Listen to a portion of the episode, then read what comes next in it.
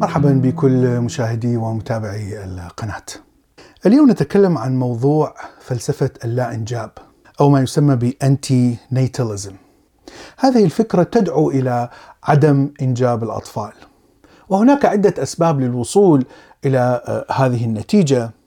أهمها أن الحياة هي في ألم مستمر، بمعنى أن الإنسان وحتى الحيوانات اللبائن مثلا تعيش في شقاء وعناء وصراع مستمر مع الموت طبعا إلى أن تأتي النهاية الحتمية وهي الموت وطبعا هذه موجودة في فلسفة شوبنهاور مثلا الذي يتحدث عن الرغبة أو الإرادة، الإرادة البدائية الغريزية الموجودة داخل الإنسان التي لا يمكن أن نسيطر عليها ونتحكم فيها، وهذه الإرادة هي التي تدفع الإنسان دائما للبحث عن إشباع رغبات معينة ومهما وصلت إلى هذه المرحلة الإشباع فسوف تدفعه إلى يبحث على رغبات أخرى وأخرى في دوامة مستمرة إلى أن نموت.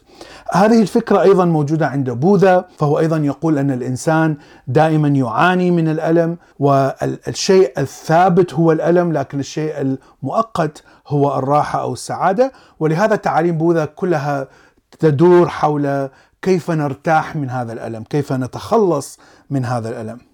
وطبعا هي تعتمد على قدرة الإنسان في إدراك الموت، وإذا كان الإنسان لا يصدق بكلام الأديان التي يعني تخترع قصص وتقول أن هناك آلهة وجنة ونار وإلى آخره، فإذا كان هذا الإنسان لا يصدق بهذه القصص، خاصة أنها قصص فقط وليس لها أي دليل، هنا قد يصل هذا الإنسان إلى فكرة تشاؤمية ويقول بما أن الحياة نهايتها الموت وبما أن الشيء الوحيد الثابت هو المعاناة والألم فإذا لا يوجد داعي لخلق حياة جديدة تمر بنفس هذه الأفكار وتنتهي بفكرة أن الوجود عبث وعبارة عن آلام إلى أن نصل إلى الموت. طبعا هذه الفكرة منتشرة الآن بشكل واضح جدا خاصة في الإنترنت وخاصة في الخمسين سنة الماضية. لكنها ليست جديدة. هذه الفكرة موجودة منذ زمان الإغريق. نحن نعرف أن الإغريق فكروا بهذه الطريقة. ويأخذ من كتابات الشاعر سوفوكليس الإغريقي المشهور أنه إذا لم أولد فهذا أفضل لكن إذا أجبرت على الولادة ورؤية الضوء فإن أفضل شيء بعد هذا هو الرجوع إلى العدم.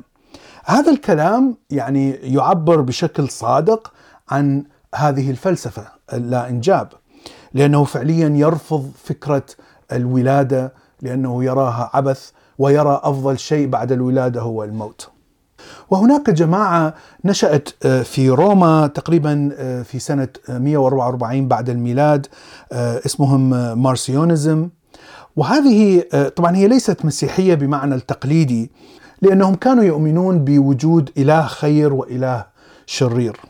وهذه أفكار تشبه الديانة الزرادشتية هذه الجماعة كانت تعتبر اليسوع أو المسيح هو فعلا المخلص الذي أتى من الله لكنه رفض العهد القديم وهو كتاب اليهود واعتبر إله اليهود هو إله شرير وهو منفصل عن الإله الخير الموجود في العهد الجديد أو إله المسيحيين. ولأن إله اليهود هو المسيطر على العالم فكانوا يظنون أن ترك هذا العالم وعدم إنجاب الأطفال هو أفضل طريقة لمحاربة هذا الإله الشرير. وهناك جماعة أخرى أيضا منشقة عن المسيحية تسمى بالانكروتايتس. وهؤلاء أتوا في القرن الثاني بعد المسيح وهؤلاء كانوا يؤمنون بالإله المسيحي والإله اليهودي لكنهم كانوا نظرتهم كانت متشائمة جدا للعالم فكانوا يمتنعون عن الزواج، يمتنعون عن الجنس ويمتنعون حتى عن أكل اللحوم. فهنا نرى أن فلسفتهم تشبه الفلسفة الهندوسية أو البوذية. وكانوا هؤلاء منتشرين في آسيا الصغرى في تركيا في سواحل تركيا على آه، البحر الأبيض المتوسط.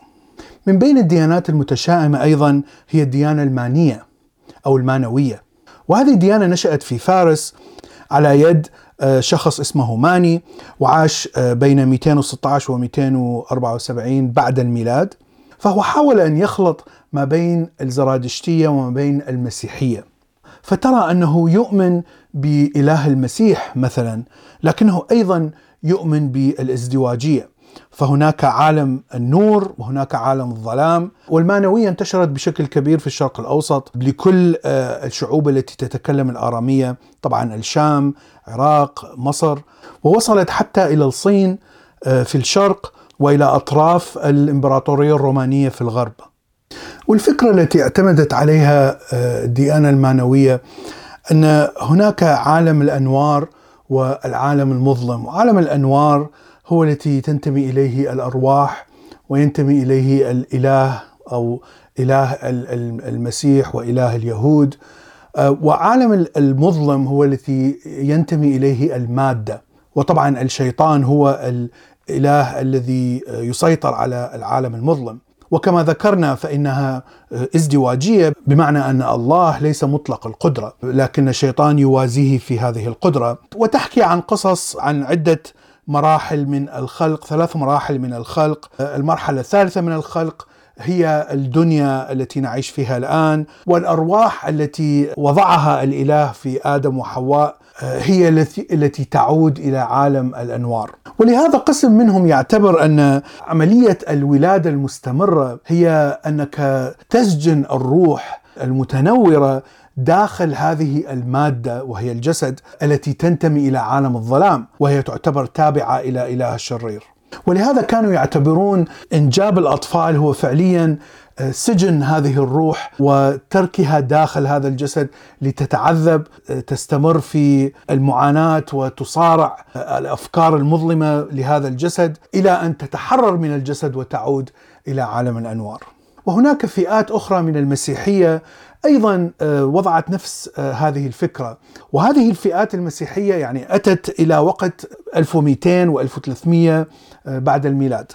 وحتى في العالم الإسلامي كان هناك عدة مفكرين آه، وأشهرهم المعري. كانوا ينظرون إلى العالم بشكل متشائم جدا ويروا أن الإنسان يجلب شرور أكثر من خير والألم في الحياة آه، دائما مستمر ويغلب دائما على السعادة. ولهذا كان يقول دائما بعدم إنجاب الأطفال حتى يتجنبوا المعاناة.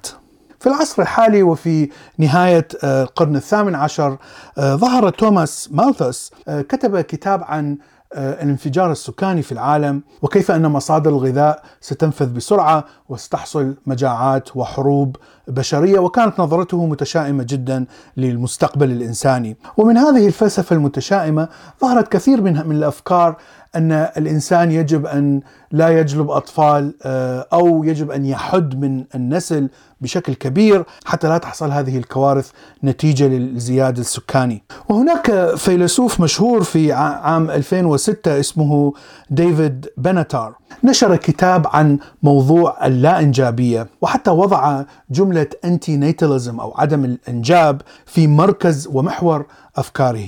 وبنتر أيضا يقول أن ليس فقط حياة الإنسان فيها آلام لكن حتى حياة الحيوانات أيضا تشعر بالألم وأيضا تدخل في صراع وألم مع الحياة ولهذا كان يرى كل الحياة كل حياة الحيوانية يجب أن تتوقف حتى يتوقف المعاناة والألم ونرى أن بعض هؤلاء الفلاسفة يحاول أن يجلب نظرة إيجابية لهذه الفكرة اللي هي فقط ليس فقط آه، نظرة تشاؤمية، فمثلا عدم زيادة السكان آه، قد يقلل من نسبة الحروب، نسبة المجاعات، آه، نقص في الموارد إلى آخره التلوث في الطبيعة مثلا، وأيضا يروا إذا أردت أن تربي أطفال فالأفضل هو التبني، فهناك كثير من الأطفال اليتامى نتيجة للمجتمعات الفقيرة أو الحروب وهم ينظرون نظرة إيجابية إلى الإجهاض لأن الإنسان الأب أو الأم إذا لم يكونوا مستعدين لتربية